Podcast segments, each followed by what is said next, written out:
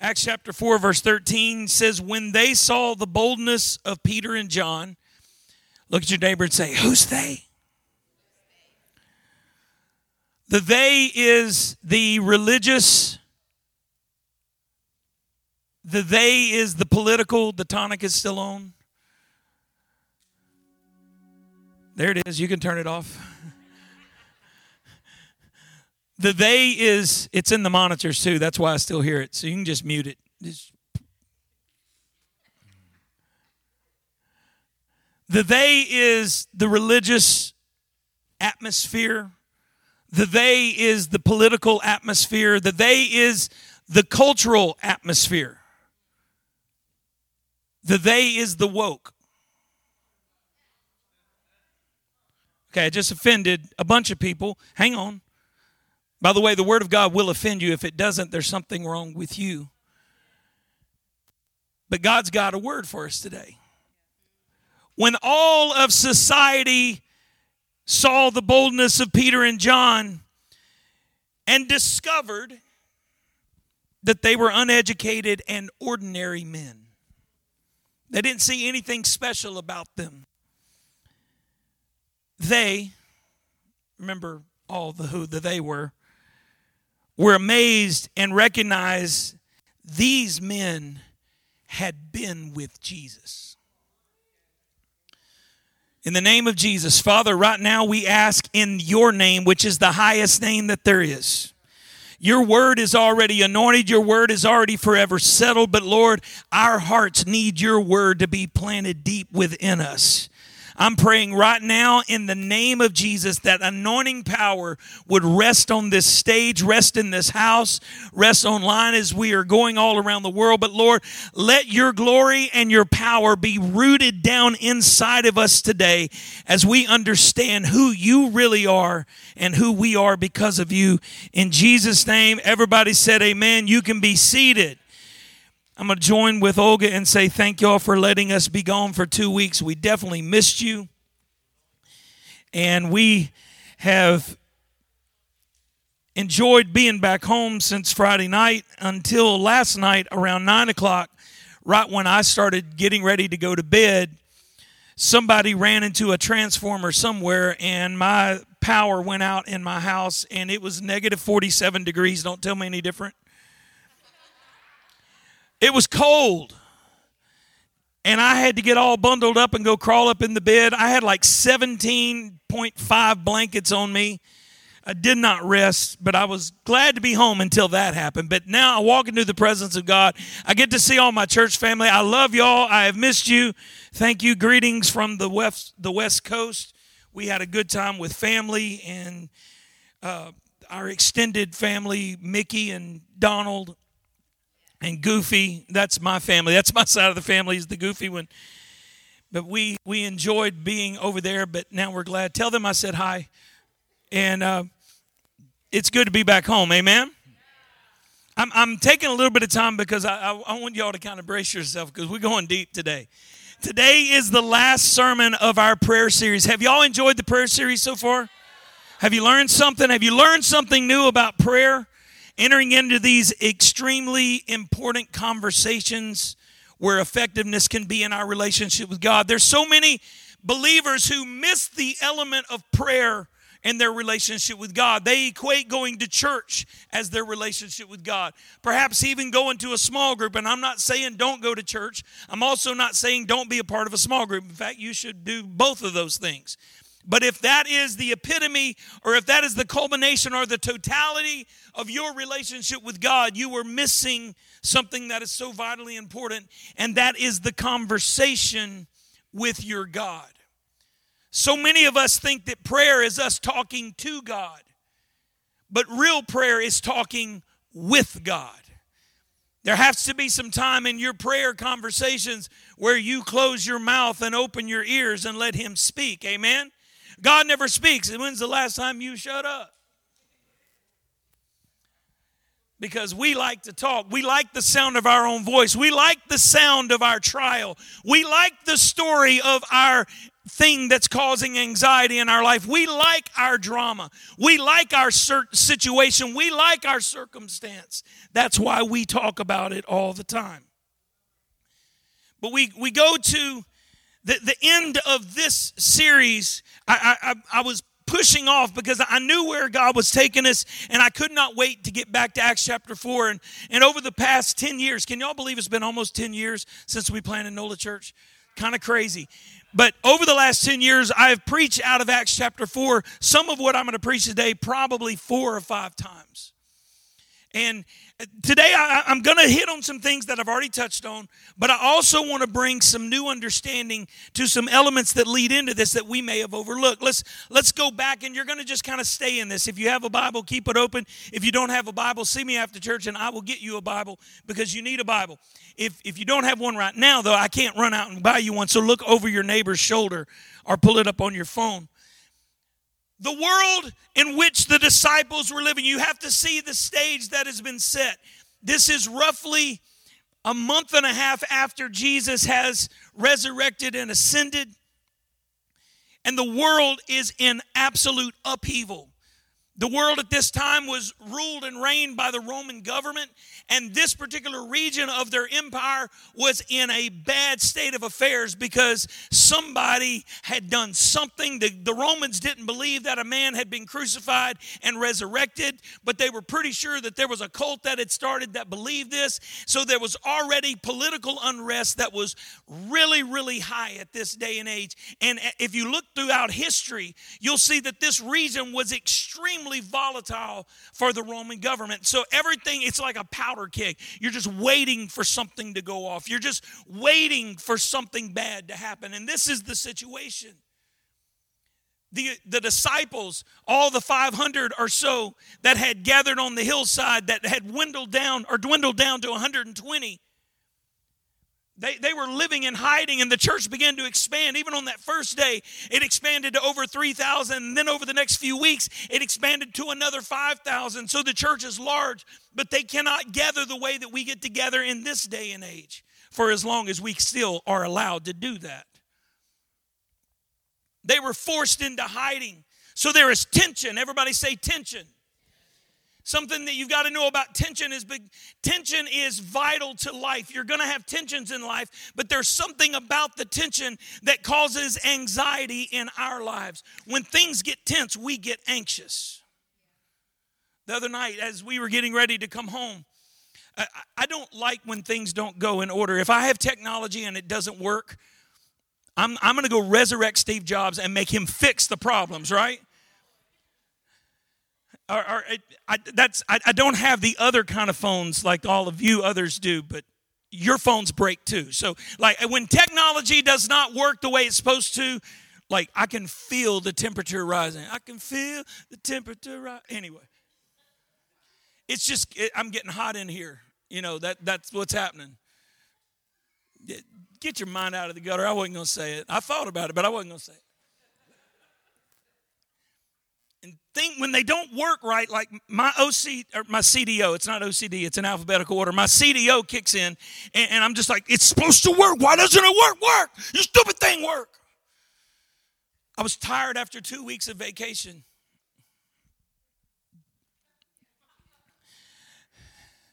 Take a brother to Disney, that ain't vacation. like, oh God, my wallet. We're, we're staying at a hotel in LA right by the airport so we can get there early because we got an early flight and we're trying to go get something to eat. And the only place you can go eat without showing a Vax card in, in LA is In N Out Burger. So praise the Lord for people that are still serving burgers without having to get jabbed. Nothing against getting jabbed. If you're jabbed, cool, good for you. I just don't like needles. But anyway. So we're going to In N Out Burger and I'm trying to get out of the parking lot and you got to like do this and like hold your head right and like lift this leg in the car and like honk the horn three times and push this button and then maybe the arm will go up and I'm doing everything. And I'm one of those people, like if I'm taking medicine and it says take two, I think four or six is probably better because like more's better, right? And if I'm supposed to, I'm, I'm that guy at the elevator. Where's the elevator at? Come on, come on, come on. Anybody else like that? That's me. Thank you. Uh, there are other people. We are having a small group after church and, you know, all these things. But so I'm like hitting everything trying to get out. And the temperature's rising in the car because Olga knows that I'm getting anxious. My kids are like, oh, crap, it's about to get bad in here. And some citizen, I just spilled my water all over the Word of God, forgive me. Some citizen decides that it's time for them to get out of the parking lot. And I can't get out of the parking lot, but they felt like to help me get out, if they got really, really close to my car, that was going to help me get out. Somebody, somebody knows where I'm going right now. Things begin to get very anxious in the young vehicle at this moment. So I lean my head out and I say gently in a very firm voice, You're going to need to move back so I can back up. This thing's not working for me. He complied, he backed up. And honestly, to his credit, he backed up enough. But the, the vehicle we had rented to house our 17 and a half member family had zero turn radius. Like it was not a deal where you can turn. This was a deal where you can turn. You know what I'm saying? So he backed up enough to where a normal car could have just made a left turn and got out of the way. But this, this big old expedition couldn't do that. It needed to go on an expedition to make a left turn. So I'm like, you got to back up a little more. And so I start backing up to let him know, you know, that's the universal term. If people are coming at you, you back up, right? Not not this guy. He felt like that meant he needed to get on his horn. Anxiety goes up. Now he was 100% in the right. I'm not capping on him. And I was like 50% in the wrong at this point. I, I admit that I'm wrong some. But the more that it went on, the higher the anxiety got. To the point that he and I decided we would get out of the car and have a civil conversation. I had to apologize to my family later. I didn't apologize to him. I waved at him. He left before I got to apologize, but I said all clean, honest words. I was just like, "You, it has no turn radius." What am I going to do? Like everybody in the park is like, turn radius. What is these? What are these words? Like just move. But it was an anxious situation. It was high tension, and where there's high tension, there's going to be anxiety. That's normal. You're not broken. Hear me. I'm not trying to be funny here. You're not broken because you're responding with an anxious response to something that is very tense you're alive. Tension happens and anxiety rises. The question is do we react or do we respond? Because if we react, we open the door for the enemy to do his thing in our life. And I can't imagine everything that God's people were going through in this season because their teacher, their rabbi, at least half of them actually understood that he is God in flesh, at least. Even after he ascends back into the heavenlies, they're like, okay, where are the strings at? Like, I'm pretty sure there's some that weren't really tracking with him. But now to have to live in hiding every day of their lives, they're not able to go back to the way life was before. Somebody hear me.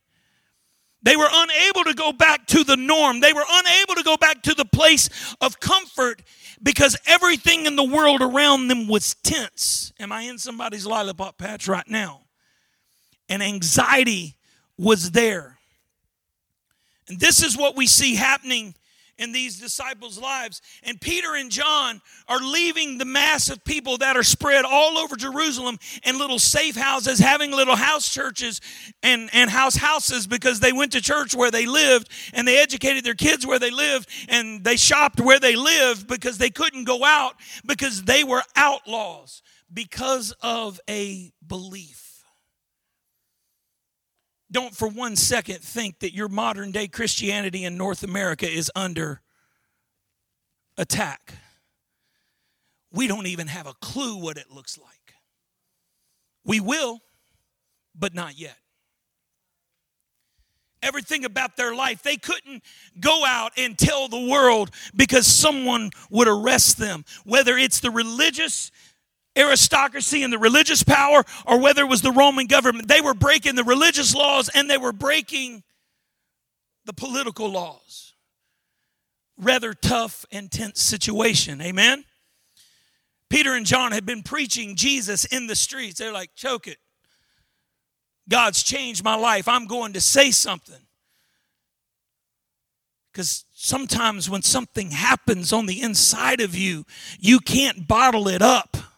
When a real living God has birthed himself down deep in the center of who you are, there's something that comes alive in you and you can't hold it down. Peter and John said, We're going out and we're going to preach. I don't care what the rest of y'all do, we're going to preach. And the Bible tells us, if you read before at the end of chapter 3 and the beginning of chapter 4, they got arrested for preaching Jesus. Say, that, that would never happen today. Look to our neighbors to the north. Laws are being passed right now to limit what people can do in preaching, whether it's in a church or whether it's in a small group or whether it's even talking to neighbors and friends over tables in public places. Don't think it won't happen where you live. It's going to happen. It just hasn't happened here yet. They stepped out and they preached and they got arrested. Now, notice this they were not arrested by the Roman government, they were arrested by the religious establishment. Everybody say religion. Now, I want everybody to say it. Half of y'all said, everybody say religion. religion. Now you're all with me. Praise the Lord. The religious establishment was very offended at what they were saying. And so they began to question them. And when they began to question them, they were trying to find some religious grounds for punishing them. But the Bible tells us in verse 13 that they were amazed and recognized that these men had been with Jesus. Let me ask you this question today NOLA Church here in Elmwood and NOLA Church everywhere else that we are. Let me ask you this Does the world around you recognize your relationship with Jesus? When you go to work, do your coworkers know just by seeing something in you that you've been with Jesus? Or do you fit into the world without even trying? Do they find it comfortable? Do they find it comfortable to tell the off color jokes in front of you because you're just one of the boys? Or is there something in you that when you walk in the room, they go, oh, better wait to tell that one? Or is it so easy for them to drop the F bombs and not the forgive bombs, the other ones, the ones that you say when you get really mad? Is it comfortable for them to say that? Or is there something in you that when you walk in, they're saying, hey, there's something different about that person? I better check myself. What, what about on your social media feed? Is this okay if I meddle with all of us starting right up here?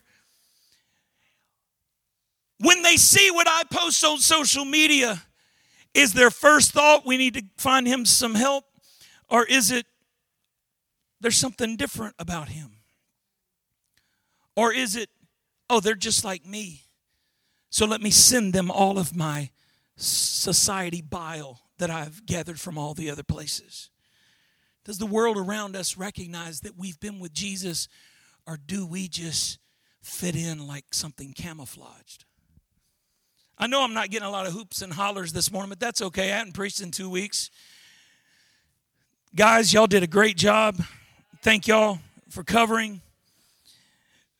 But it falls my lot this morning to pastor because before we go into what starts next week, we have to make sure that our prayer culture is right. Let me ask you this Does the world around you see your reputation or your brand? Or do they see Jesus? John the Baptist said, I must decrease so that he must, in, not so that he can, so that he must increase. I must continually become less so that he just naturally, continually becomes bigger in my vision. Let me ask you this Are you trying to gain followers or are you trying to make disciples?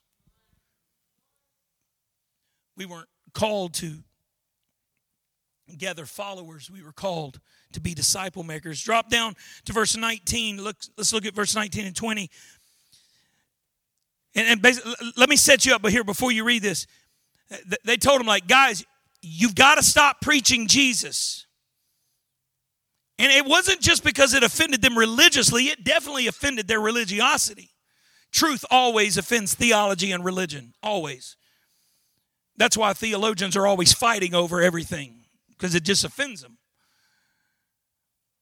But they're speaking truth, and the, and the religious people are saying, hey, we're going to stop this right here. But you've got to stop preaching Jesus. We're going to let you go because we can't find anything really wrong here.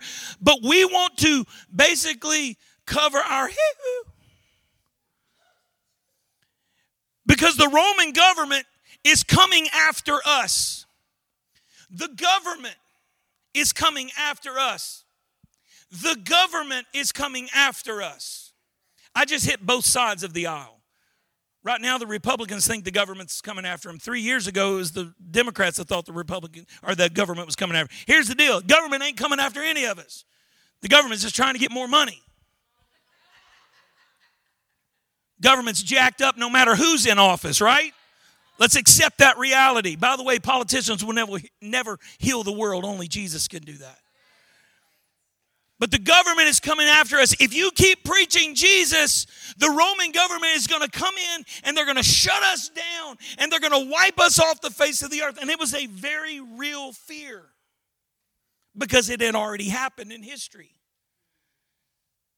We're going to let you go, but you've got to stop preaching Jesus. Just stop. And we're going to make a point because we got to make examples out of you so there's nobody else. So we're going to beat you. Thanks, guys. Appreciate it. They beat them.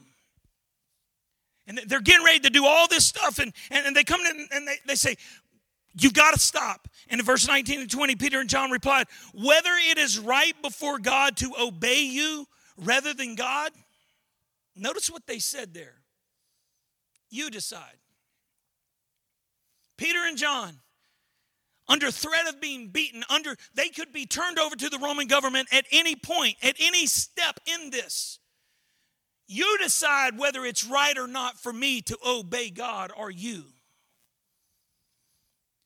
For it is impossible for us not to speak about what we have seen and heard. Let me ask you this very quickly because I've taken way too much time here. Listen, how much of what you say has been seen and heard from Jesus? How much of what you're putting out there actually comes from Jesus? Notice this Jesus didn't call us to make converts. He called us to make disciples. There's a big difference between a convert and a disciple. Converts are swayed by arguments. You get someone who's really good at arguing and setting things up, they're going to get a lot of converts until another arguer comes along with a better argument. That's what a convert is. They're easily swayed. They're like, hey, uh, let's go over here. But disciples are built over time through intentional relationships. I'm going to spend time with you and I'm going to put the DNA that He has put in me, I'm going to put it in you. Not my DNA, His DNA. Let, let me take this down to brass tacks before we get into the meat of this today and I bring it to a close. How easy is it for you? I'm not looking at anybody because I don't want anyone think that I'm coming for you.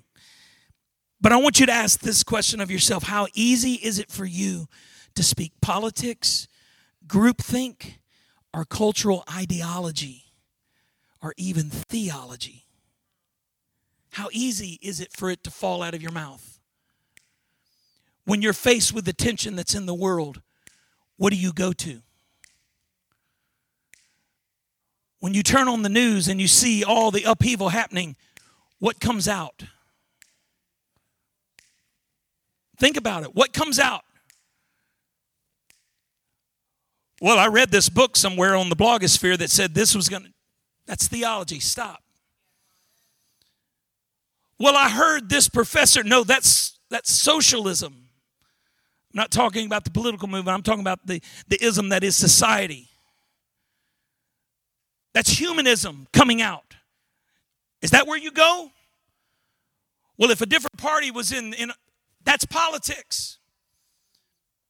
Well, if I could just make some more money, or no, that's economics. What's coming out of your mouth when the tension comes into your life? What is your response when all hell breaks loose in your life? Am I meddling too much? People look at me, oh crap, what's he gonna say? I'm asking all of us right now, myself included, because what comes out of our mouth is what the world sees about our God. And our God is not political. Our God is not a member of society. Our God is not woke. But, but here's the deal society right now is trying its desperateness to twist and turn individuals into making them all think the exact same way. And I'm going to offend some people here, so go ahead and brace yourself. I told you it was going to happen. You cannot regulate thought. Stop trying. I don't care how many laws you pass, racists are still going to be racist because they move from a place of prejudice, fear, into a place of racist hate. Starts with prejudice, turns into hate. You can't regulate this. Stop trying. Let me take it a step further. For this church, am I the pastor? Okay, cool. For this church, we're not going to be out there fighting racism. Racism is a sin. Racism is wrong. This church will not fight racism. This church will pray against sin. You want to stop racism? Start praying. And it needs to stop, by the way. But the way that it stops is when individuals get on their knees and they allow God to change something inside of them to where they no longer live in fear and they no longer live in hate and they no longer try to control people. Prayer is what changes it. You cannot regulate it. It's a waste of time. It's a waste of energy. It's creating more tension that's making situations more anxious, giving a platform for the enemy. So, what should we do in all this? You need to find a place to pray. Prayer is what changes the world, not voting. Well, man, if the government would just give everybody money, money's not going to change it. If we could just change, no, it's not going to happen. This world is doomed. Heaven and earth will pass away, but my word will never pass away. That's what the Bible says. The church needs to find ourselves. Stop trying to make converts to our ideology and to our theology and to our societal structure and to whatever the cultural norms are. I, I was told two weeks ago that I'm a white supremacist.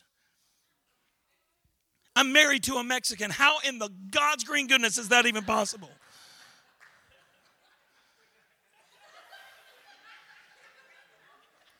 What you didn't know when you said I do. I will not buy into this. I will not buy into this. I will not allow you to put that on me. None of y'all did. I will not allow society to tell me that because I believe in Jesus, that I naturally hate someone who looks different from me because I do not. Because I remember the God of all gods said that we were all created in his likeness and in his image. And you may look different from me, but you come from the same image. You may talk different from me, but you came from the same place. This church will not fight against racism because there's only one race and it's human. That's what the Bible says. Oh, but you can't say that, Pastor. You can't say that. They're going to be protesting out in front of the church. Let them come. I'll buy them water and pizza. Because it is impossible for me to say anything other than what I've seen and what I've heard because I've been in the prayer room. And what's coming out of here isn't coming from here and it's not coming from here, and it's not coming from here, and it's not coming from here. or the bullhorn. It's not coming from here. It's not coming from here. Let me go ahead and say it, church. It's time you start catching on to this. It's not coming from here either.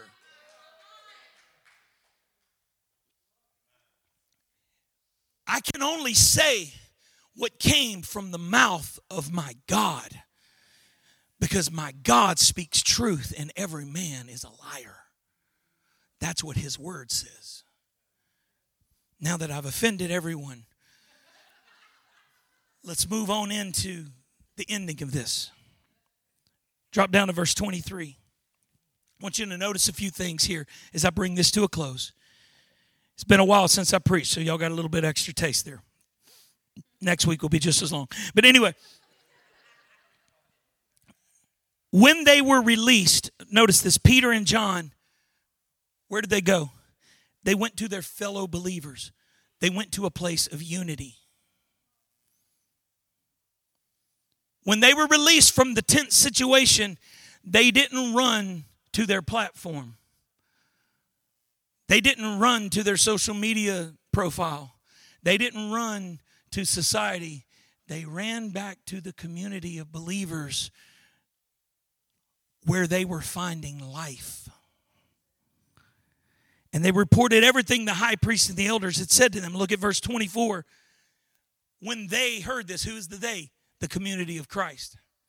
When they heard this, notice the difference between the religiosity and the community of Christ. When the religiosity people heard what they were doing, they got mad and arrested them. But when the believers heard what they were doing, they raised their voices to God with one mind in a position of unity and said this Master of all, you who made the heaven, the earth, and the sea, and everything that is in them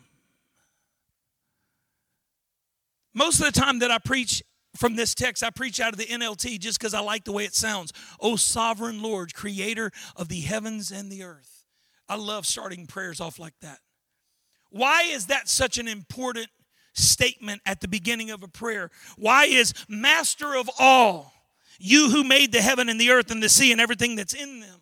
Why is that an important way to begin your prayer when you find yourself in a place of tension and you find yourself in a moment of anxiety? Why is that an important way to start your prayer? Because you're setting the tone that no matter what is happening, He is greater.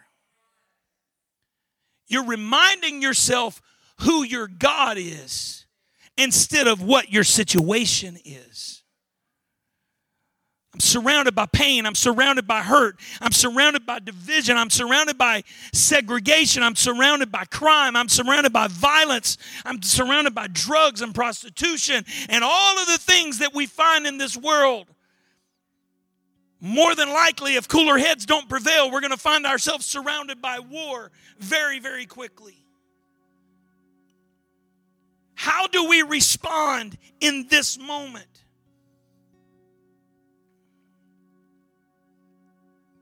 What if you get a phone call tomorrow that says the enemy of the country that you live in has launched bombs from their bases in Cuba and Venezuela?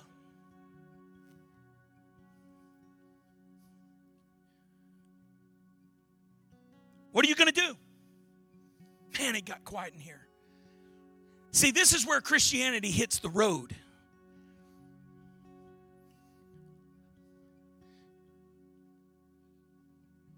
Heard on the news last night that the vaccine's not stopping Omicron. Omicron. what am I even saying? The vaccine's not stopping Omicron anymore. It's, it's morphed around it. Change your news source, you might hear more things.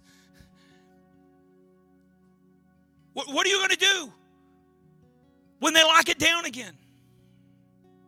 What happens to your faith when everything that you thought was comforting starts falling apart?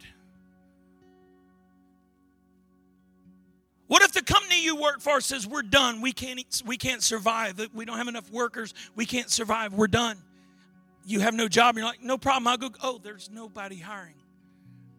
What if that happens? How do you respond? So good to see y'all. Pray for y'all so much this week. How, can I use you as an example? This lady encouraged me. You didn't even know that. You encouraged me. I call you to give you comfort after finding out that your mom went to be with Jesus. And you encouraged me because you weren't talking out of pain, out of frustration, out of anxiety. You said, Her pain is over. She's with her God. And there was so much joy coming over the phone when I was talking. I, I wish so much I could have been here with you in that. But here's the truth you didn't need me because you've got Jesus. We don't know. You may get another phone call any any moment now. How's it going to feel if you lose your mom and your son in the same three, four week period of time? How are you going to respond? I love you. God's got you. But here's what's even better than that you've got Jesus.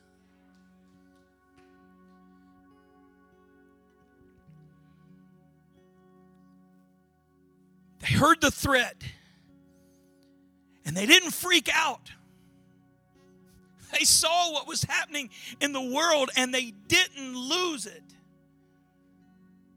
They didn't walk away from God. Oh, another, our preachers got arrested.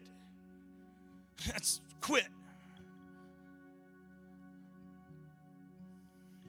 I'll just stay home for a few weeks. I'll just disconnect for a few weeks because I need some me time. No, they didn't do any of this.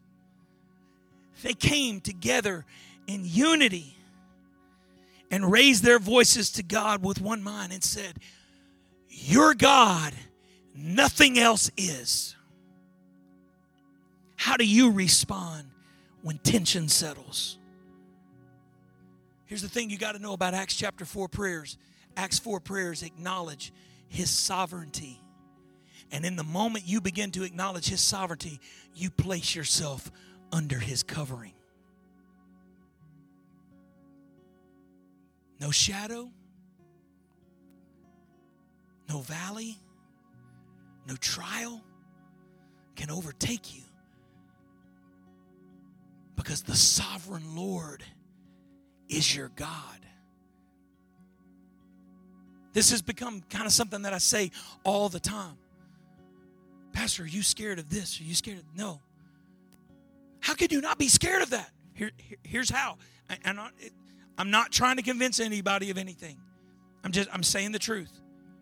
I've made the sovereign Lord my refuge, and no plague shall come upon my house. But a plague did come on your house named Ida and wiped your house out. But Ida didn't touch my family. Ida didn't touch my standing with my God.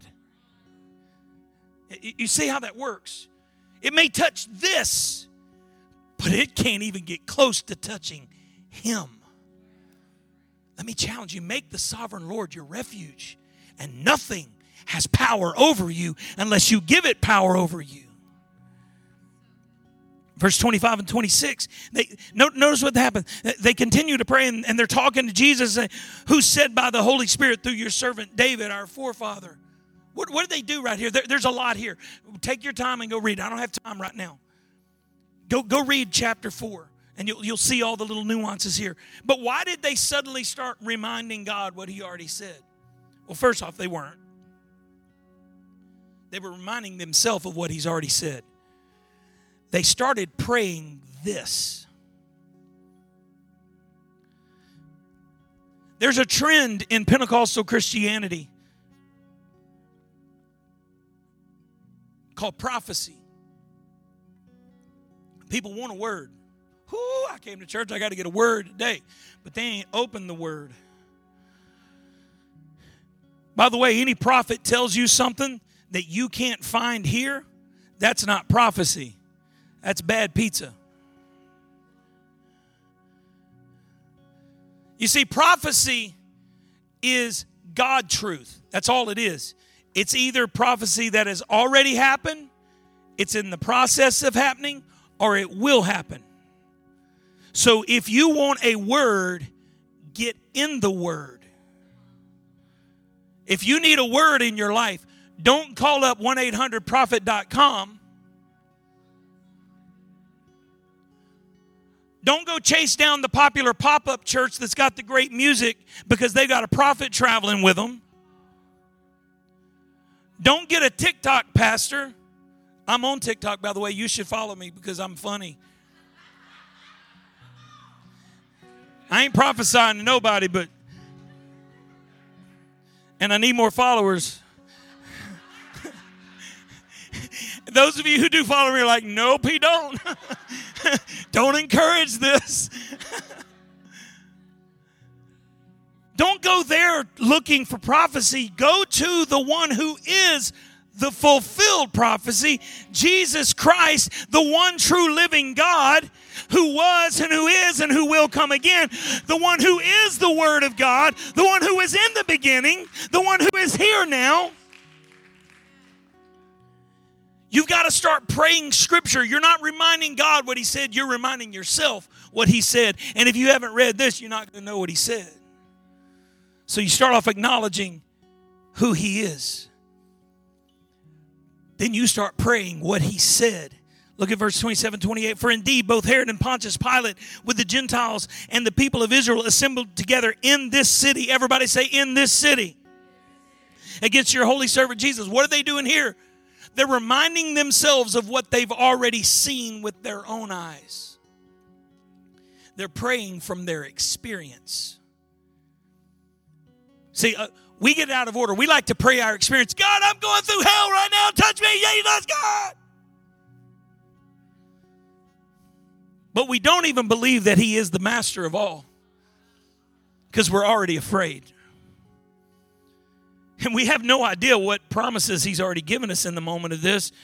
We didn't know we were supposed to make the Lord our refuge and no plague would come on our house because we didn't read the promise. But we want to stay in our experience. And no, you can't get to your experience till you've started with his identity and his truth that he's already said. And understand this Acts chapter 4 prayers are filtered through testimony, not theology. I don't care who says what. If it ain't here, don't you dare believe it, even if I say it. Filter your prayers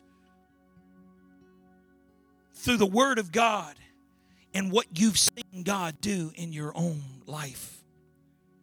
Notice this, verse 29. And now, Lord, notice how they do this. Now, Lord, pay attention to their threats. You remember the tension?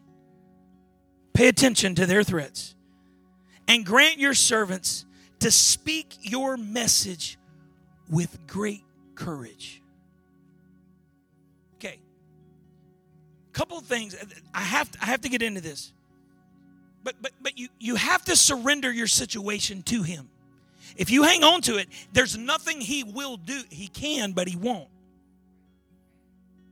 As long as you're hanging on to it, he will not pry open your clutching fingers. God, take it away. No, let go.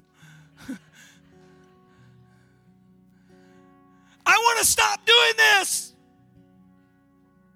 No, you don't.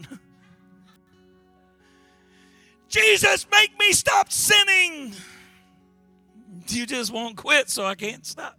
Anyway, you got to surrender the situation to Him. In other words, allow Him to be God in your situation. You have to allow Him to be God. Stop looking to all the other sources thinking they're God. They're not. All of that will pass away. All that can shake is going to shake. That's what the Bible in Russ Taff said. If you don't know who Russ Taff is, you're not old enough and you need to go back and listen to some real good Christian music. Anyway, got an amen from David.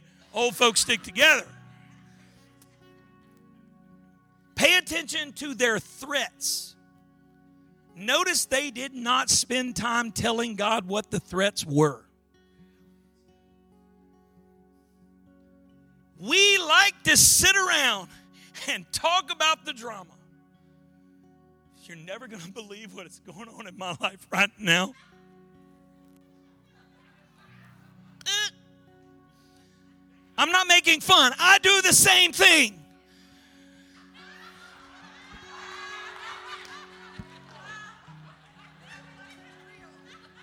Et tu, Brute? but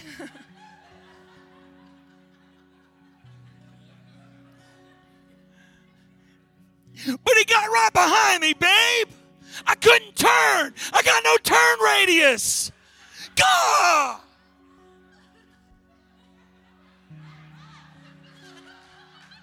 Just want to go to an In-N-Out burger before I gotta go back home.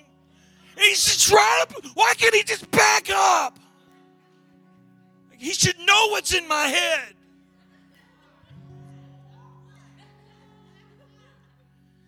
Lord, pay attention to their threats, not, Lord, let me tell you everything that's going on in my life. Let me go tell every, Dylan, I got to tell you everything that's going on in my life, okay? Hang on, but I got to tell Jake first. I got to tell you everything that's. Stop talking about the problem and start talking about the solution. Guess what? When you leave this church, there's a lot of racist people that live out there. Stop talking about them. Start talking about the one who sees beyond all differences and sees beyond all divisions. Guess what? Politics is going to be jacked up tomorrow. They take Sundays off. Monday, they're going to jack everything up again. Talking about it's not going to change it. Talking about Jesus will change you. And talking about Jesus is going to change everyone around you because they're going to recognize that you've been with Jesus. Stop talking about the threat and start talking about the answer. Lord, you see the threats. We're down here doing our thing. You deal with the threats. Is he God or is he not God? Why are you taking so long on this point? Because I want you to get this. I want you to understand this. Either Jesus Christ is God or he's not. If he's not, we're shutting this down and we're going to turn this into like a dance hall and a wedding place. I'm going to make a million bucks and y'all can go to church somewhere else. If he's Jesus, we're going to trust him. If he's not, let's find out who is God. But last I checked, he is everything. He is the all in all. He's the author and the finisher. He's the beginning. He's the ending. He's everything in between. And when all this ends, he's going to still be going, hey, y'all, it's still me. Pretty sure he's not going to do it like that, but. I've always, this is just in my head. I, y'all know I have no filter. I've always wondered, would we follow Jesus if he talked like Forrest Gump? I'm just saying.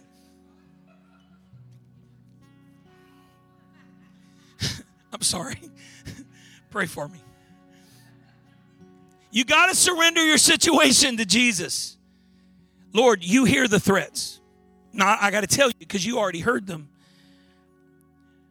Don't grant us freedom from the tense situation.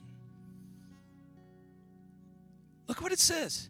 They never said change the religious situation. They never said change the government. They never said change culture. They never said change society. You see the threats. Grant your servants to speak your message with great courage.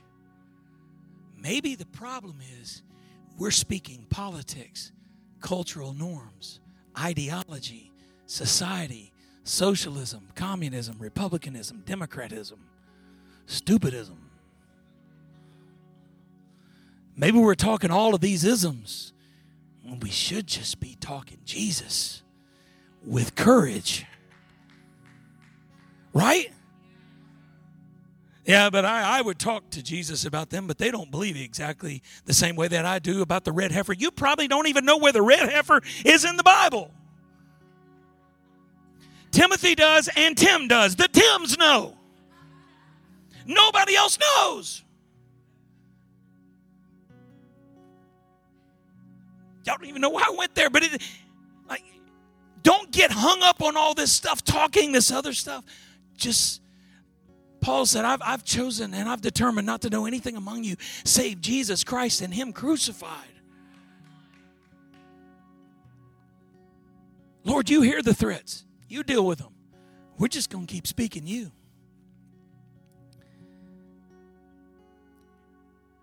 We're starting this in two weeks. First Sunday of February. Our series is The Call. This sermon is the setup for this. You have to learn to surrender to the call in your life. I, I don't know my purpose. That's part of the problem. You're chasing activity instead of identity. Purpose is what you do in any given moment, calling is who you are. Stop chasing your purpose and start chasing your calling and surrender to the call. In other words, pray His agenda, not your comfort. Because Acts chapter 4 prayers focus on the bigger picture, not the future. Everything in our life right now, we're, I got to make sure I got enough money in the bank. I got to make sure that I got my go bag in case the government comes in and takes all the, the cookies. See, that's why God brought Jonathan Sparks to our church. Because if the government takes all our cookies, he's going to make those wonderful Sparkies.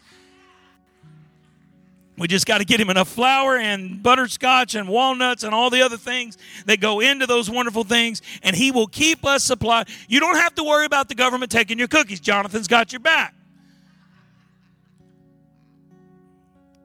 Focus on the bigger picture. Who is God? Who am I because of who he is? And who has he called me to be? Verse 30 And while you extend your hand to heal, not tear anything up, heal. I wish God would just send down the fire of heaven to burn up all them racists. No, let's heal them. Because they're hurting. Something scared them, and that fear moved into hate. God, heal them. I wish the people that vote different from me, God would just, no, heal them and heal you at the same time. Extend your hand to heal and bring about miraculous signs and wonders through the name of Jesus. In other words, ask Jesus to do his work. He's God, not you. Here's the deal Acts chapter 4 prayers invite his character, not religion. Stop praying religion in. Here it is. Finally, we've got to the end of this. You didn't think it was ever going to happen. Never let me be gone two weeks ever again. And I won't preach this long. Verse 31 When they had prayed, notice this when they had prayed. Who's the they? The community. They prayed in unity, and when they had prayed, by acknowledging his sovereignty, by praying from their experience, by surrendering their situation, and by surrendering to the call, and asking Jesus to do his work, the place where they were assembled together was shaken.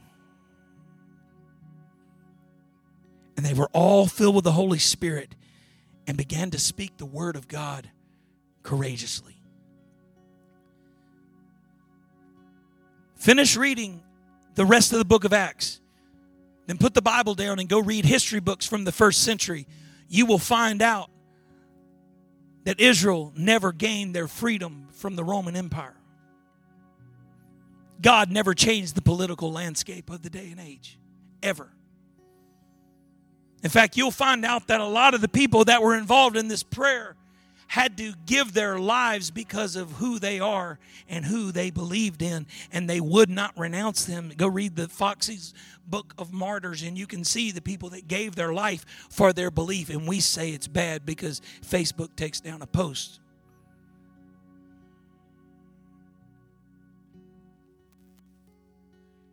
God never changed the situation, but God began to change them. And the place where they were began to shake. History tells us that the gospel spread like wildfire from this group of people. It spread so fast that it ultimately led to the overthrowing of the Roman government because they could not keep up with the scourge of Christianity. Not religion, not theology, power. Where does this power come from?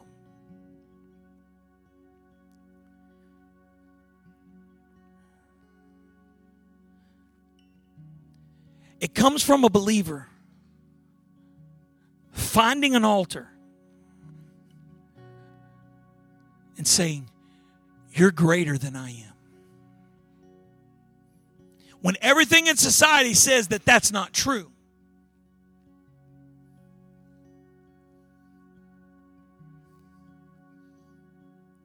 Everything in society tells you to never accept the fact that anyone else is ever greater than you. One area of groupthink says the whiteness of your skin makes you greater. So, in reaction, another side of groupthink says no, the blackness of your skin makes you greater. Both are lies. Because your skin is not your identity, it's your covering. You're still in the likeness of God. Stop focusing here and start focusing right here. Pastor, why are you talking about this? Because our church in the last year went from 80 to 20%, 80% white, 20% everything else. We're bumping on 50 50 right now. And I'm okay with that. I'm okay with that. You want to know why that's here? Because I prayed it here. I was right here saying, God, I don't want everyone in this church to look like me. I want everyone in this church to look like heaven. And everybody's going to heaven. There's going to be people of all kinds of colors in heaven. I don't want them to look like me. I don't want to just be a bunch of me's. So I'm, I'm going to bump up against a societal norm. Young adults, by the way, y'all stop sitting over here. I want to preach to y'all over here too. Don't buy the lie of wokeness. The woke culture hates you. And then, under the guise of trying to free you from the chains that are actually not even on you, they're putting their chains on you, telling you that you have to think the way that they think. You need to reject that. I will not apologize for the color of my skin. I am not an oppressor, and you're not a victim unless you choose to be a victim, unless I choose to be an oppressor. I am not, and you are not, because neither one of us were created that way. We are not defined by any of this stuff, we're defined by who He is. Who He is is all that we need to focus on, but we can't get there if we're here. We can only find it right here. And I'm calling this church to prayer. Look around at your friend group. If the only people you're meeting up at the prayer room, by the way, your church is a 24 7 prayer room every day of the week. You can come up here. Mr. Donnie will send you an email with a code that you can get in anytime you want to. You can use your little fancy phone, go boop, boop, opens the door, you get to come in. It's cool. Just make sure the door closes behind you. But if everybody in your friend group looks just like you, your friend group's broke. You need to look for some friends you need to look for some friends that don't look like you, and you need to come pray with them. Well, let's go protest. No, let's not go protest anything. Let's go pray fest. Let's go to the house of God. Let's get in the altar and let's pray. Because if my people who are called by my name will humble themselves and pray and seek my face and turn from their wicked ways, then will I hear from heaven and heal their land. Our land needs healing, but it's not going to happen up here. It's only going to happen right here. I wonder if there would be anybody else in this house who would be willing to join me in prayer and say, Pastor, I'm making 22 the year of prayer. Next week, we're going to lay out a plan for you how you can get engaged every day of the week in prayer, not by yourself, but with everybody else here at the prayer room. You can do it at home, but I'm opening up the doors and I'm encouraging you come do this up here because we need the power of God. We need our foundation to shake. And I don't know about you, but I need the Holy Ghost in my life. I need the power of God saturating me every day and every moment. I can't go through the next year without the power of God in my life. Here's what I want you to do everybody stand to your feet. I'm going to open up this altar. I know I preach long. I don't apologize because you needed to hear this. But here's what I want us to do. Everybody in the building, raise your hand and close your eyes. Father, right now, in the name of Jesus, I pray a divine anointing to overshadow every person under the sound of my voice. Lord, every lie that society has tried to tell them, every lie that, that the, the economic news system has tried to convince them of, Lord, Every lie that entertainment has tried to convince them of. Lord, every lie that politics has tried to convince them of. Lord, right now I pray that in the name of Jesus, you would begin to breathe your Holy Spirit into this place and wash away every lie of the enemy and replace it with the truth of who you are, with the truth of what you say, and with the truth of what we have experienced in you. In Jesus' name. Come on, somebody cry out to him right now. God, I need you right now. These altars are